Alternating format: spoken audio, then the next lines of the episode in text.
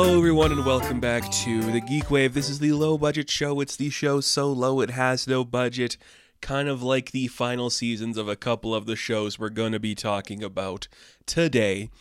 It's happened. We have reached that point in popular culture where the biggest, most prominent DC productions have come to an end. I say biggest and most prominent, like a couple people watch them, but you know what I mean uh, we'll talk about the CW for a bit because I'm kind of excited to talk about that. It is so fun, and we'll get into that in a minute. We do have a bit of news to talk about, as always. Not much. Again, I'm trying to be very like selective of what I talk about because I don't just want to bring up like, hey, this thing's not happening because the writer's strike is currently happening, and it's probably gonna look like SAG's gonna strike soon. So I I just don't want to bring that up until it becomes like a necessary thing to talk about I don't think we need to get into it, but there's a couple of casting news as we can talk about, a couple of big revelations for some things people know. I guess, I don't know. I do want to talk about one piece of the WGA writer strike that has shut down a couple productions. I, am sticking to just talking about these, like this franchise, I should say, solely because it's the biggest thing in the world, and I don't feel bad talking shit about it for a minute or just talking about like maybe it's a good thing you're not doing stuff right now. So it's the MCU, a topic everybody likes talking about. We could talk about like the supposed casting rumors for the Fantastic Four. I don't want to. I don't care. it's not. There's no way. There's no way. I guess we are talking about it. There's no way it's gonna be Adam Driver, Margot Robbie, and Paul Mescal. Those are like three of the biggest stars at the moment. I do not buy for a second they're getting all three of those people it's so uninspired. I think Paul Mescal as Johnny is interesting, but it's so uninspired. And then you have like Driver and Robbie for that role. It's, ah, it's so like, yeah, okay, cool. And David Diggs as Ben Grimm, I don't hate it. But it doesn't come across as a good idea to have your only actor of color play the rock monster. That doesn't look good. You know? David could be Reed if you wanted to try something new. I don't know. Very strange, but I actually wanted to talk about the writer's strike and how it's affecting the MCU. So, a couple of productions have been shut down. They have stopped production on the Thunderbolts, which was supposed to begin filming very soon. That's good. Let's change that completely and make it an actual Thunderbolts thing as opposed to Black Widow 2 with characters that aren't popular. So, I'm okay with that. I don't imagine that show or that movie was going to be like fun or interesting. Look, I'm a, I'm a Thunderbolts fan. I love that original comic book run. It's so interesting. Just getting this team together, it's kind of cool, but they all kind of serve the same purpose, so it's not that fun. Whatever. So that's not operating at the moment. And then Wonder Man also shut down the still not yet fully announced show that they are currently filming. That is also shut down for the moment. And it's like, okay, that's probably for the best. Kind of cool that Marvel's like show about Hollywood isn't running right now because Hollywood shut down. That's kind of that's kind of an interesting thing to see happen. They should bring it up in the show. I doubt they will. I doubt they will. But the interesting part of this, in my opinion, is that Deadpool 3 is still going to be filming. So they are still allowed to film. They're filming overseas in London, I think, and then they got a couple of filmings here in Canada they're doing. But because Ryan Reynolds is a credited writer on Deadpool 3, he is not allowed to improvise any of the scenes for the movie. Which means two things could happen. One, it's going to be worse than the previous two movies, which don't hold up well on a rewatch. Or two, it might actually be interesting because Ryan Reynolds isn't going to ruin it by talking all the time. I've said this numerous times. I don't need to get into it again. Not a fan of the entire vibe Reynolds gives off in those movies or in like his professional life. There was like that thing recently where Tarantino was like, Ryan Reynolds made like two movies that he made like $50 million for. Can you name them? And it's like, no, you can't because they're not real movies. Like, his entire vibe is just, I'm not a real movie star. I'm not in real movies. So it's lame.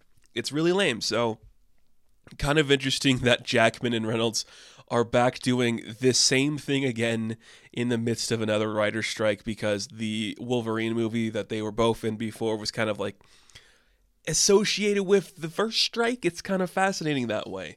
Almost like the world saying, maybe this never works and we shouldn't try to put them together. Or if we do, maybe we get two other actors to do it. I don't know. Very strange. I'm not excited for Deadpool 3. I don't think it's going to be that interesting, but they're going to be filming it, so it's going to be the only piece of Marvel content that we can guarantee happening in 2024. I guess Captain America is still filming, so we can guarantee for the moment Captain America and Deadpool 3. Everything else is up in the air, as it should be, because we're still not doing Blade. Blade's being pushed. No doubt in my mind they're pushing Blade again and Thunderbolts just completely rework that into a Citizen V thing. And then what's the next one? The next one after that would be the Fantastic Four. So there you go, Margot Robbie's Fantastic Four. Interesting stuff. I don't really care about any of it. Just I, I don't want to say let's take a break because it's so stupid to say, but it is nice knowing I don't have to talk about this stuff all the time anymore. It's a relief.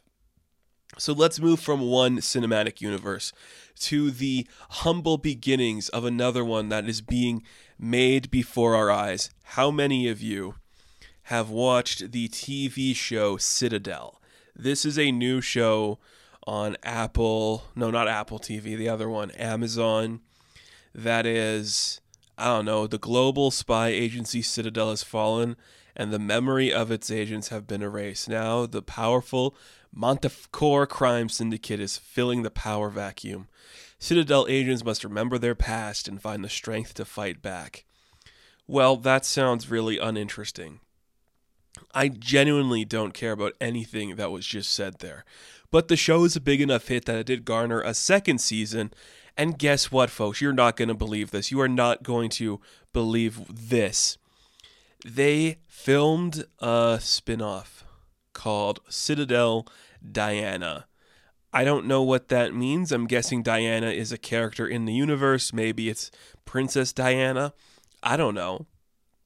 But this is all connecting to the Spyverse. That's right, folks. Finally, for the first time in film history, we're getting the Spyverse.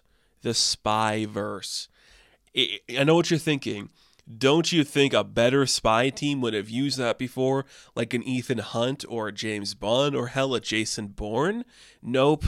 It's the people from Citadel. They got to Spyverse for first. Almost like it sounds terrible and has no meaning, and just sounds like somebody had a stroke saying Spider Verse. Spyverse.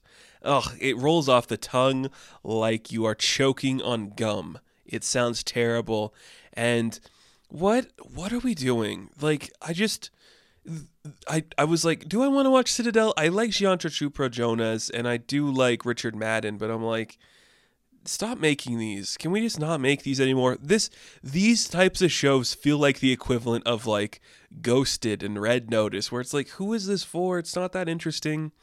Let's stop them. Let's just stop them but it's getting a spin-off. The Spyverse is upon us. We're deep in the, the clutches of the Spyverse. It's happening every single second of our lives. There's a Spyverse. That's cool.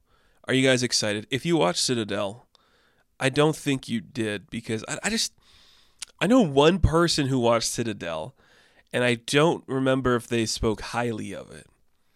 Insanity. So strange. What a why are we doing this? Like, uh, like, I don't want to talk about any of this crap. Is Priyanka Chopra Jonas really sexy? Yeah, she is. Is Richard Madden really sexy? Yeah, he is. Do I need to see them like act together in like situations that don't matter to anybody? Not really. So, no, thank you. I don't need to see that. I don't need to see that. Because what is that even? What is that even? Doesn't sound like anything. None of this is anything if we're being honest.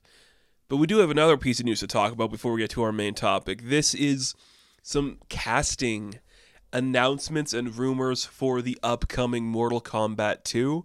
Do you remember when they made that Mortal Kombat movie that didn't actually do a Mortal Kombat and like the main character was somebody who never appeared in any of the games and his special power was he could turn into like an armadillo man? Do you remember when that happened?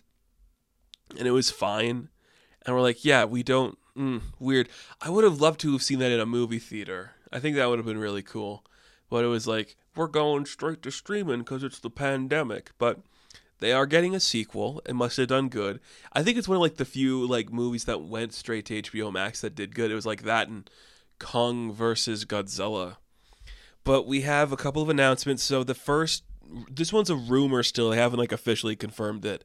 That Karl Urban is in talks to play Johnny Cage in Mortal Kombat 2. I mean, sure, I I don't know. He doesn't have like the energy for it. He doesn't seem like he's uh, like smile right. I guess if it's an older Johnny, fine. I don't know. I mean, Joel McHale did do the voice for Johnny in a lot of like those animated movies, and I do think that works better for Johnny. Just because when you look at Joel, you're like, this is a guy that looks like a piece of shit. Like he is a, a smug asshole but when you look at Urban, he looks like a nice guy who's happy and fun and smiley and bubbly, and that, that's just not Johnny. Johnny is just a little bit of a prick, and I just don't I don't buy that. I don't buy that idea happening. But that's not all. We do have official announcements that Adelaide Rudolph is going to be playing Katana. So we're doing Katana finally, like my favorite character in the Mortal Kombat universe, Katana. Like we're actually gonna have her in the movie. That's a good idea. Finally, finally, like okay, cool. And Adelaide Rudolph is not an actor I know a lot about. I know they were in like what's that show, the the Adventures of Sabrina one, but she looks the part.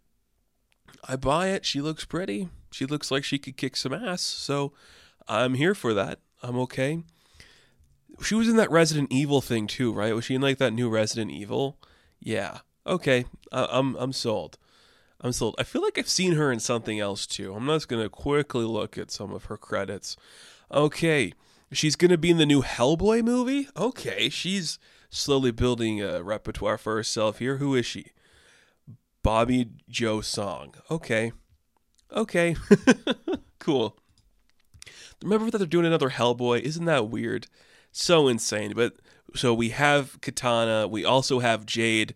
Tati Ga- Gabrielle is going to be playing Jade, which is kind of cool. I mean, I'm I'm here for that. Like, it's uh, it's kind of fun.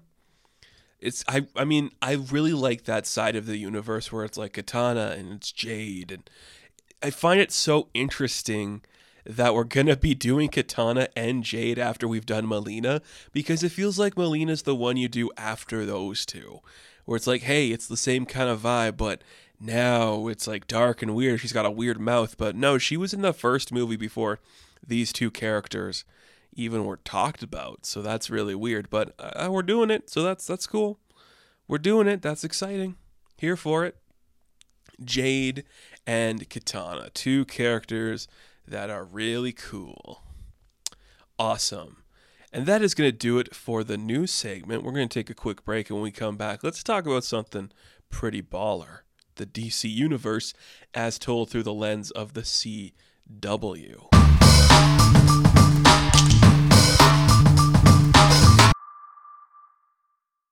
Well, it's finally happened, folks. The final episode of the Arrowverse has came and went because The Flash has dropped its final episode last week. And with that, I thought we could look back at the Arrowverse for a minute because it's actually kind of exciting when you think about it like a network televised program about some of your favorite comic book characters.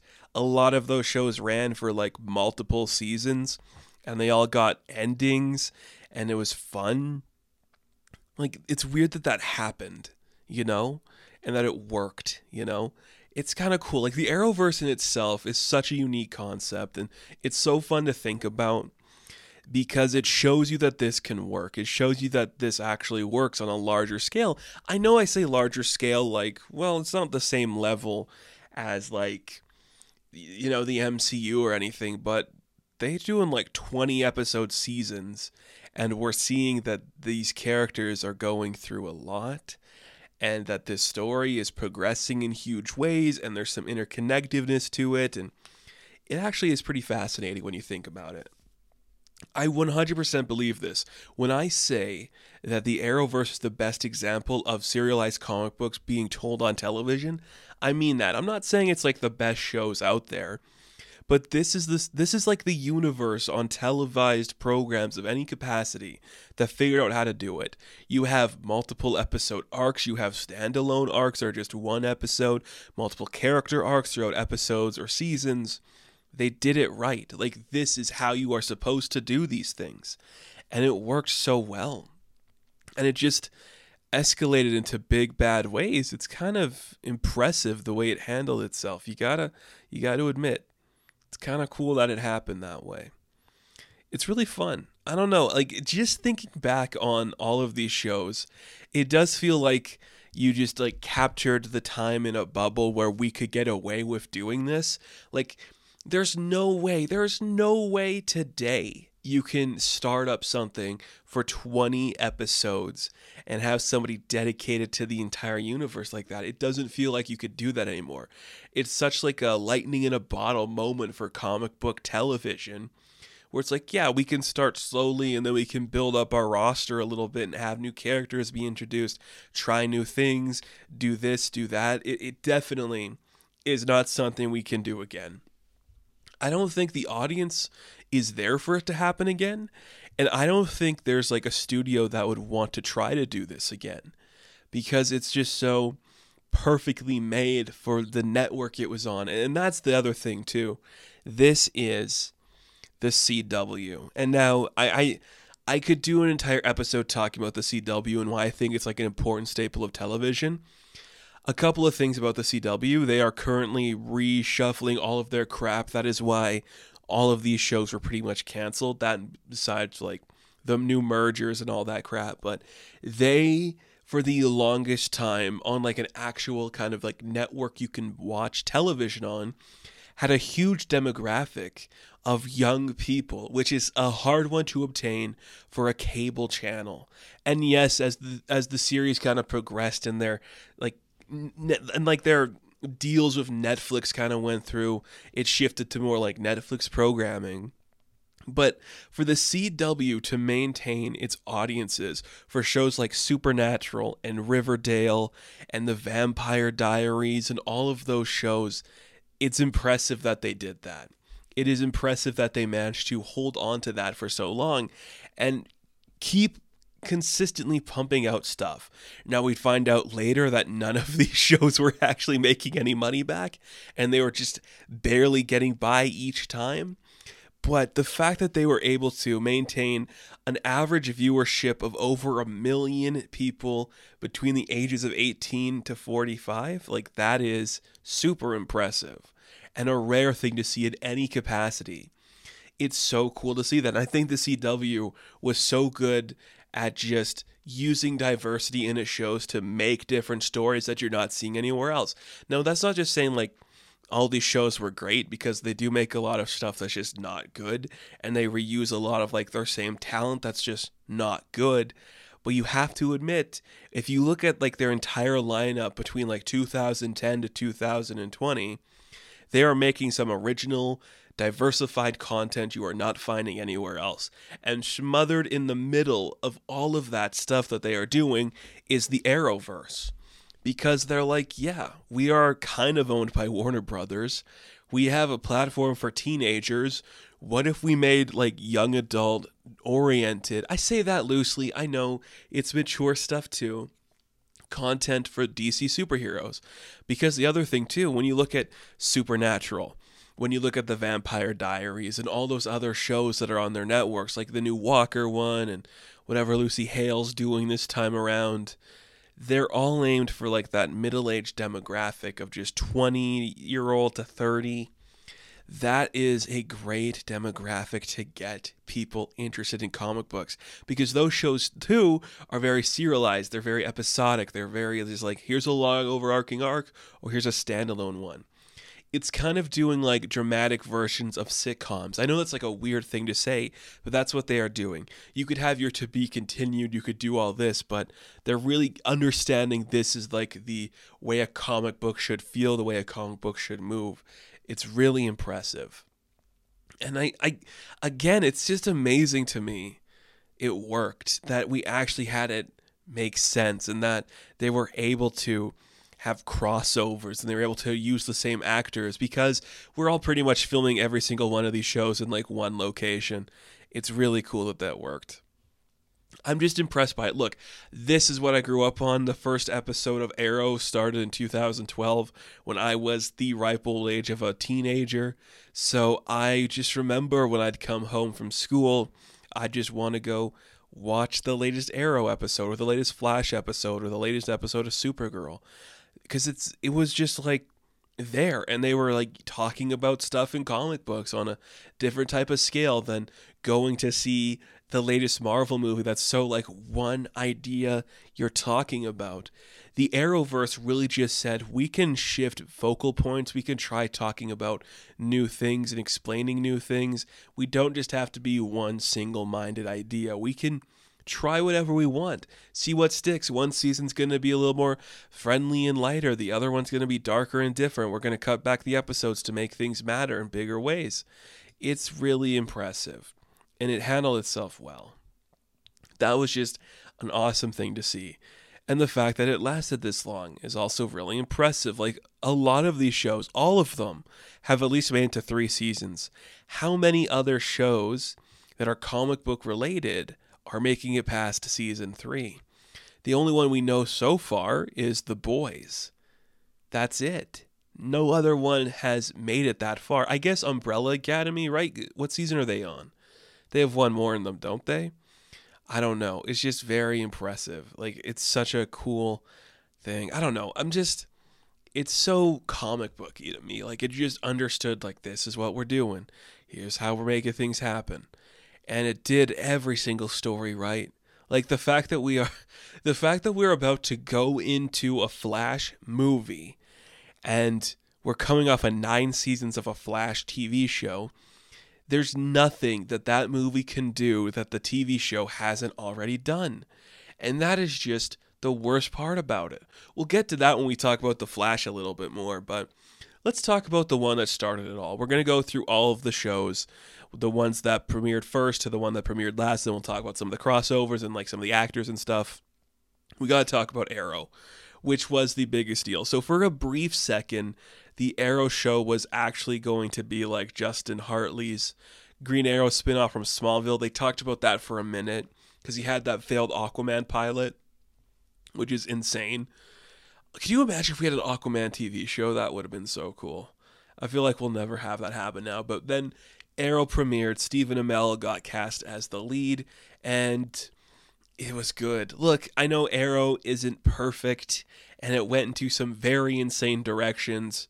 But I just remember those first couple of seasons, I was just enraptured with. I'm like, this is what I've wanted. We're doing Green Arrow.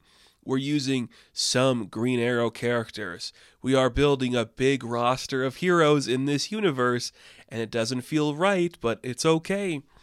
The thing is, and this is going to be the, the obvious thing Oliver Queen in this universe kind of just became the Bruce Wayne. He became the Batman character. He was dark and brooding, and they do so many plot lines to him that would happen to Bruce Wayne in the comic books, he literally goes to Nanda Parbat. He fights Ra's al Ghul. He has like an Al Ghul that he goes there too, the League of Assassins, and he eventually has like a secret son he learns about, and he's got a Batcave. He even has an Oracle.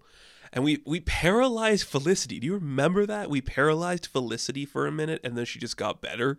So he does that, and he's got like a dark, brooding vibe to him, which is, I mean, that's not what I want from Oliver Queen. Like, if we ever do an Oliver Queen again, I do want him to be like the more jovial Robin Hood, Errol Flynn vibe. But I get why we had to do it for this network and why we did it for this era that he was just that dark thing. Because for legal reasons, we can't have Batman on television. The next best thing is Oliver Queen. So if you really wanted to make that show, Batman, I get why it was Green Arrow. I will say the costumes were good. I think they they did get better. I did like the sleeveless looked one because I think that just works pretty cool for that aesthetic. But I like that he had the hood every time he wore it. I like that it just started off as like this is a guy wearing a weird shirt he owned once, and it is kind of like insane that they managed to do the flashbacks for like five seasons. like that is pretty crazy. You have to imagine like that's insanity. I, I mean there's no way a modern show would do that kind of flashback stuff. That is so crazy, but Amell did good. I think what he was asked to do, he did well. I also think if he wanted to, the guy could play an Oliver Queen that's a little more jovial and fun but maybe that's what he wanted to do was keep it like a little more dark and light because it adds to like the depth of the character. Now i'm not somebody who needs to see like the oh man look at this dramatic thing that happened to oliver queen and he's brooding because of it and he's like this dark twisted soul who can never fully love. I don't need to see that. I know why that's appealing to some people but i don't need to see it. I just want to see a guy having a good time. But i did like the show. The the expanding roster of characters did get annoying and almost did ruin it. Like we couldn't just keep one person on the show long enough. That's the other thing about the CW that I kind of respect. A revolving door of characters always popping up. We had our core ones when it came to Arrow. We had Oliver Queen, we had Diggle, who is like an interesting character that they just threw in here. Felicity Smoak was the other one that was kind of like a mainstay. And then it's like, okay, he has a sister, Thea, but she's only in it for a bit and then we have roy harper for a minute and then he's not and his mom dies and then for a minute we have like mr terrific and each season we had like a villain show up for something why was mr terrific in this show that is so bizarre. It's such a weird thing to think. And Ragman, remember when Ragman was on the team for like a second and Wild Dog was on the team for a second? What was happening? And we also had like a bill we had every iteration of a black canary appear on this show which is kind of exciting. I think that's pretty cool that we could do dinah drake dinah lance all of them. But she went by laurel right? Yeah and then there was like another one from another universe that showed up and then we had sarah for a minute and then it's like we did all of them. And then towards the end we had like another we had the huntress for a bit they did everybody. Holy shit, they did everybody. And there was another one because they were going to do like that spin off of like Green Arrow and the Black Canaries. And I think we went to the future in Legends of Tomorrow and we fought Connor Hawke or something. Do you remember? Oh man, do you remember when like. I guess we could talk about that in Legends, but do you remember in Legends when like one of the earliest episodes they went to like the future and Oliver Queen was missing an arm? Yeah. What a time that was. And then they had Merlin was a villain, Prometheus was a villain, Dolph Lundgren was a villain. like they did everybody. It's insane. Eight seasons of Arrow. Eventually, Oliver Queen became the Spectre or something, which is like, was that really where his arc was going? People were like, that's where his arc was going, but I don't buy that. Whatever. Cool. It worked. It happened. It was fun. Good show. Glad it exists. And then in that in the third season or the is, was it the second or third season? In one of the earlier seasons of Arrow, a little man by the name of Grant Gustin made an appearance as Barry Allen. And he was like, Hey, I'm a goofy boy. And if this episode wasn't successful or my show wasn't successful, I would just be a recurring character over here on Arrow. But guess what, folks? We had a Flash TV show. For some reason, TV always wants to do the Flash. I, I guess I get it and then we just did it for nine seasons. This is the one that lasted the longest. It literally just ended.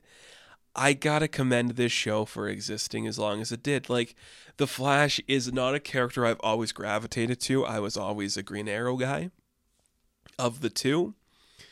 But nine seasons of a Flash show. Nine seasons of a Flash show. And they did everything well enough. That is impressive. This is the other thing where it's like You had a revolving door of speedsters, a revolving door of metahumans. You talked about every single Flash villain you could think of.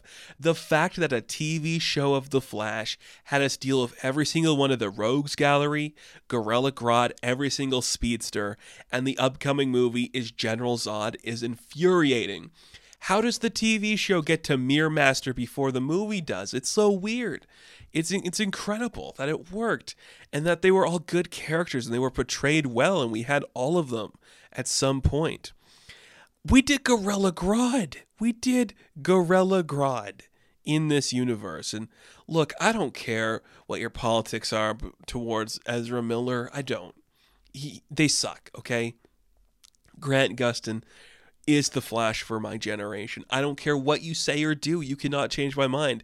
He owned that role in a way that is never going to be done before because that is how Barry Allen is portrayed. He's a little bit quirky, a little bit geeky, a little bit headstrong and in love, kind of falling in and out of favor with a lot of people, and he's just a little bit overconfident but knows what he's doing and he's reassuring and he's confident in that kind of capacity.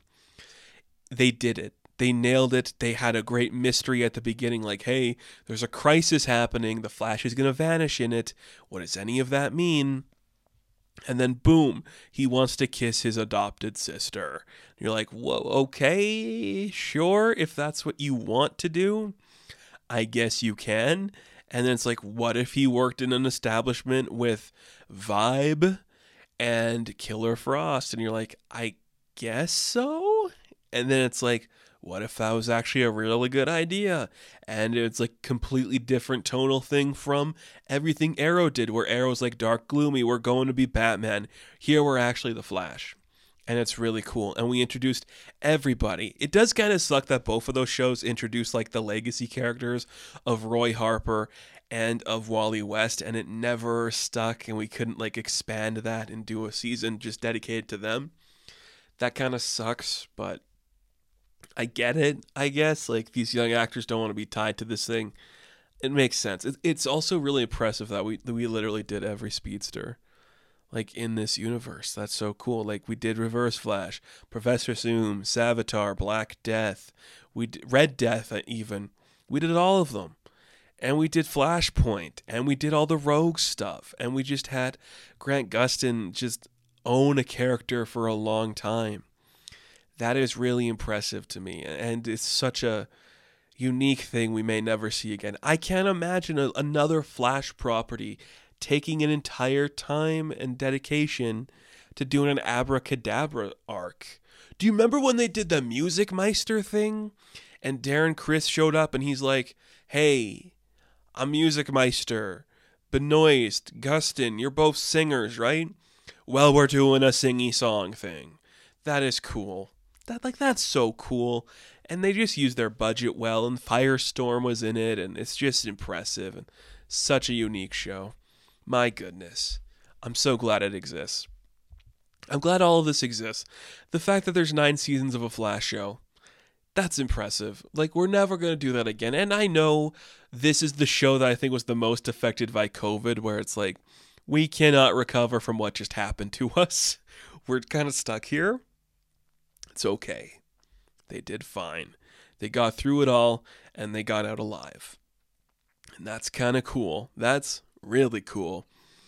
And then you think, we can't be premiering more shows, right?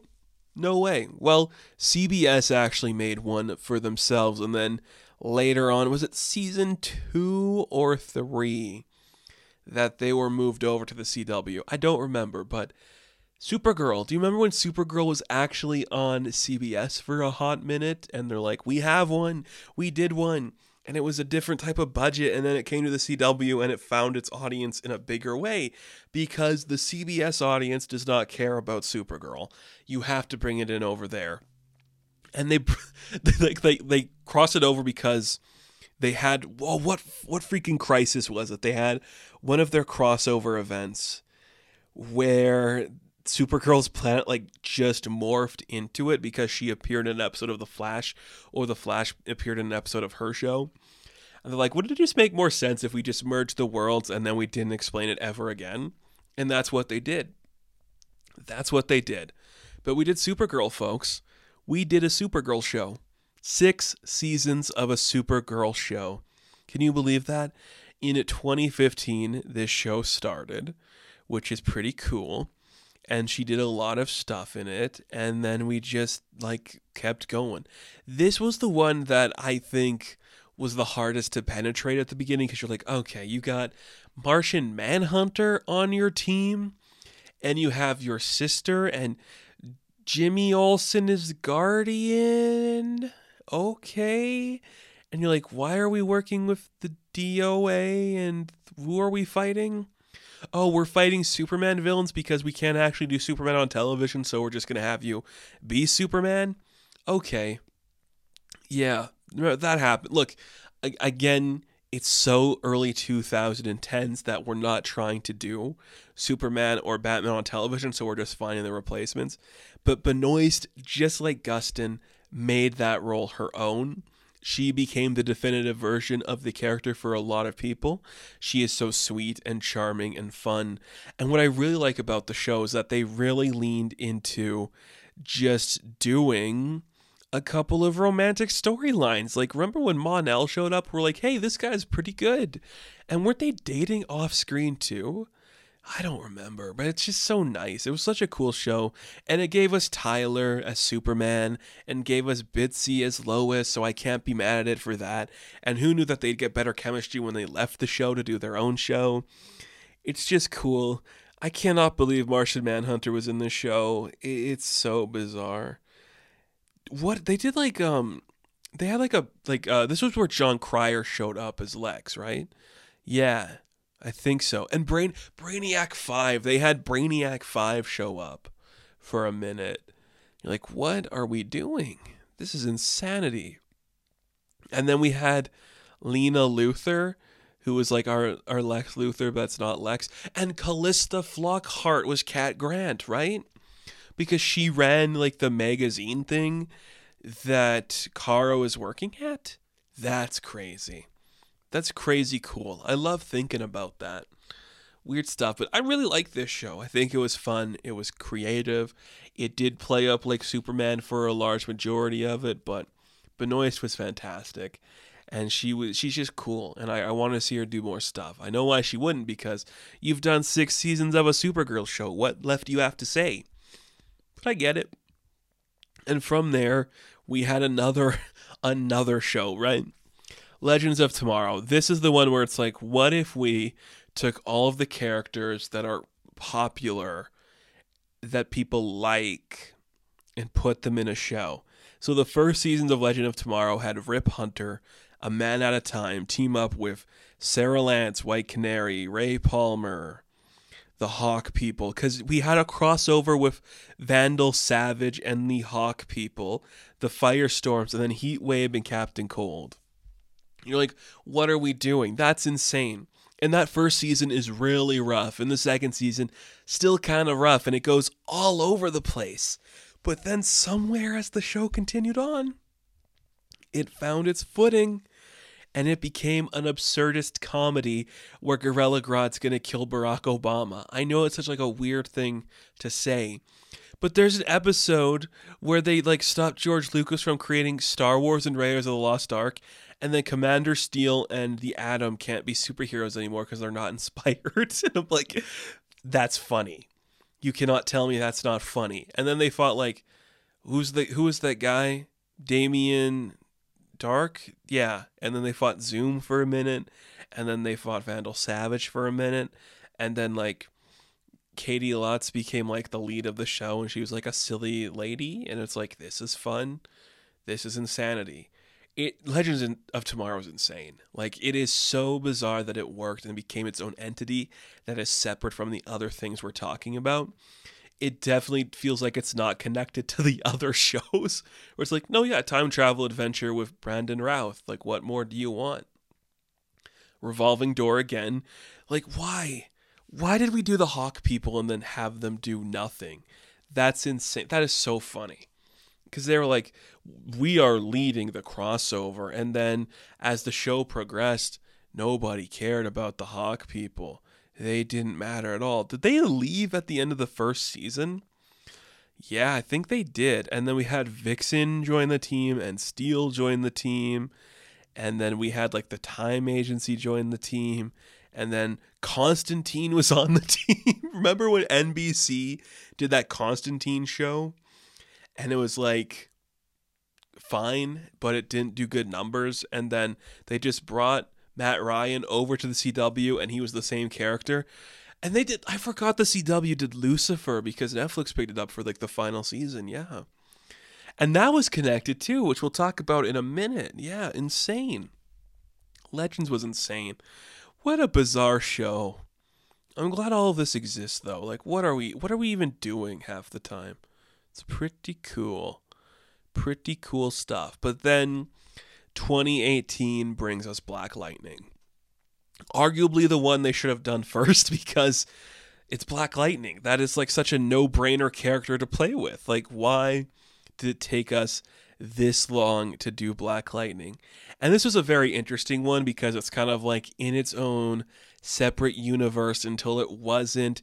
It's like we're just starting over and doing something original. We're going to have like an older Black Lightning who's just kind of like out of the game. He has to step back in and it's just like, okay, look, it's great. And something I've always said if you marketed Black Lightning right, he could be one of your lead characters, one of the DC universe's like leading prominent African American characters. But they're scared to push him. They're scared to push him as a lead. And that sucks, but we did 4 seasons of that show. They dealt with some of the stuff from like The Outsiders, which is kind of interesting and Thunder and Lightning did get their powers in it, and it's like that's kind of fun. And was it Cress Williams that played Jefferson? I think it was. Is that his name? It is an interesting show. I, I, will say, nothing I've talked about so far, I have seen every single episode of. Nothing I've talked about so far, I have watched the finale of. Because the other cool thing about the CW stuff is there's so much of it you don't have to watch it all. You can just find your ending in season five, six, four, or 8 and move on with your life. And that's pretty damn cool. But Black Lightning had a show. Black Lightning had a show. And then he joined the Justice League for a minute when they made a Justice League because they had a crossover. And it's insane. And you're like, okay, truly, that was the last show they made. It wasn't because in 2019, Ruby Rose joined the DC Arrowverse as Batwoman. They did a Batwoman show. And again, we can't do Batman, so let's do Batwoman. I think Ruby Rose was a really good choice if we were making a Batwoman movie. I I think I know why she signed on to do this show because it's like, when are you going to get the chance to play the character again? You probably won't because no one's going to let you be it in a movie. But she didn't. She never felt like a like a TV star. She definitely feels like somebody who's trying to push for like the bigger role on screen. But she looked the part so well, so incredibly cool an insane show. I think it's I think Batwoman was fine. She did exit the show early and we replaced her with another actress who was a new character. Oh, what was the name of the new character? I don't care. It also turned out that like maybe she hurt herself a lot on set and that's why she quit. But I thought she was pretty fun. She had a good suit. She looked the part. And then we had Ryan Wilder. No, that doesn't sound right. Who who played her? Who played Batwoman in season two? I can't remember. And it's like, what are we doing? That show is another one where it's like we're doing everything except giving you like Batman. So it was J- Javicia Leslie who is playing Ryan Wilder. Okay, yeah. Okay, and that was kind of fun. And then didn't they like didn't she fight Alice too? And then they introduced like Poison Ivy in the end. And Luke Fox was there and he got a suit at the end too. And the suit looked pretty good. Look, it was just a shit show from the beginning, but I'm glad they attempted it because it did get three seasons and then she did get to play Red Death in like the Flash finale.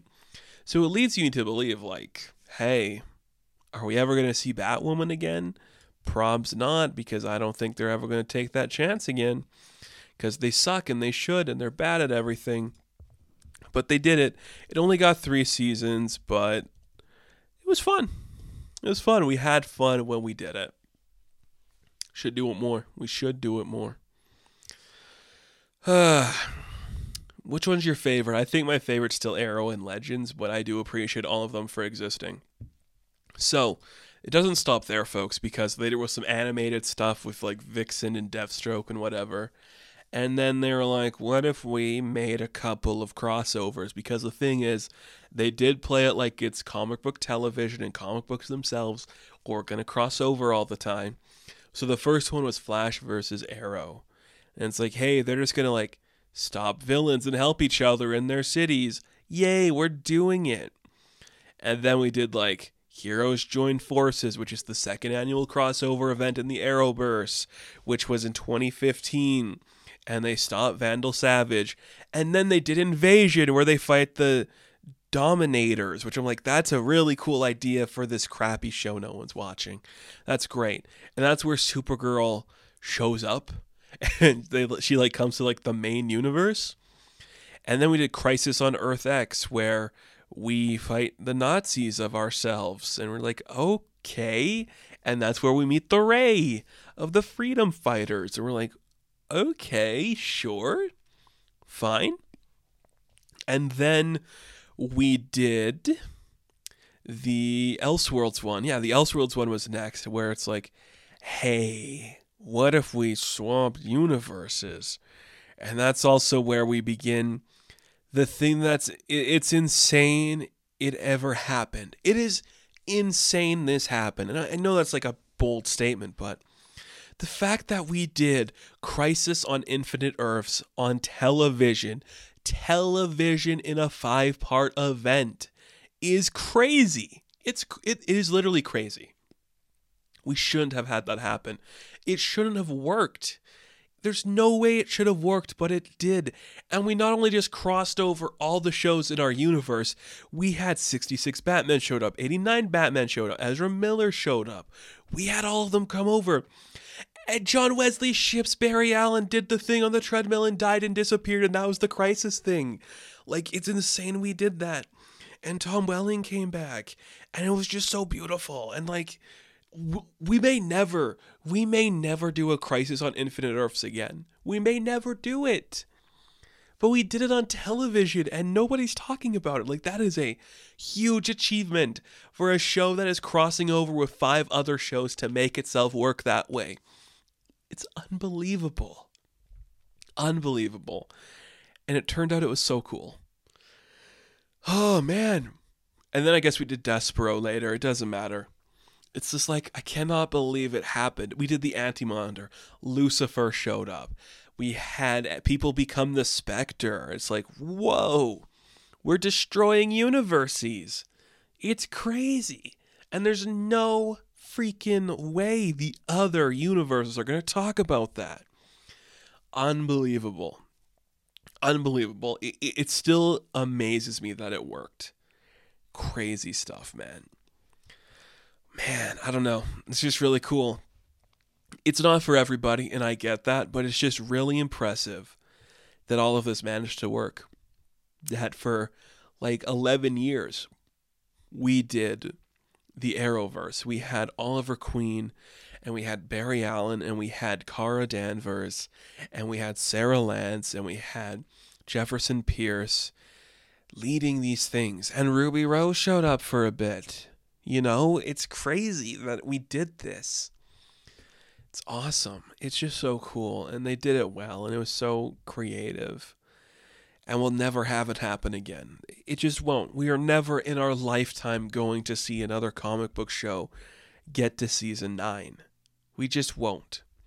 Mainly because modern television doesn't want you to watch something for 9 seasons because we can't garner an audience for 9 seasons, but it's crazy that it worked. And I I do think if you want to get like a, a perfect time capsule of television for young people in the 2010s, you should watch the Arrowverse because that's what we were all doing. That is that is like what we were striving for is creating that type of stuff. It's really impressive. I still love it to death. It's so fun. And that's it, folks. That's the Arrowverse. It is worth rewatching. I'm not going to tell you to binge it all because it's like 700 episodes of all of the Arrowverse, but there is something there to explore. There is something there to talk about. It is probably doing things we may never see again on a comic book television show. And that's kind of cool. That's kind of fun. It's just like comic books, you know? Some of it's good, some of it's bad, some of it is pointless. At the end of the day, you did read 300 issues. so that's something. but hey, thank you all for watching this video. Be sure to like and subscribe to the channel. If you're listening to this on the podcast feed, you can give us a rating over there. It definitely helps out. As always, be sure to check me out on Instagram, TikTok, and Twitter. And I will catch you all in the next one. Run, Barry, run. That's all you got to do. Have fun. Stay safe. Good luck.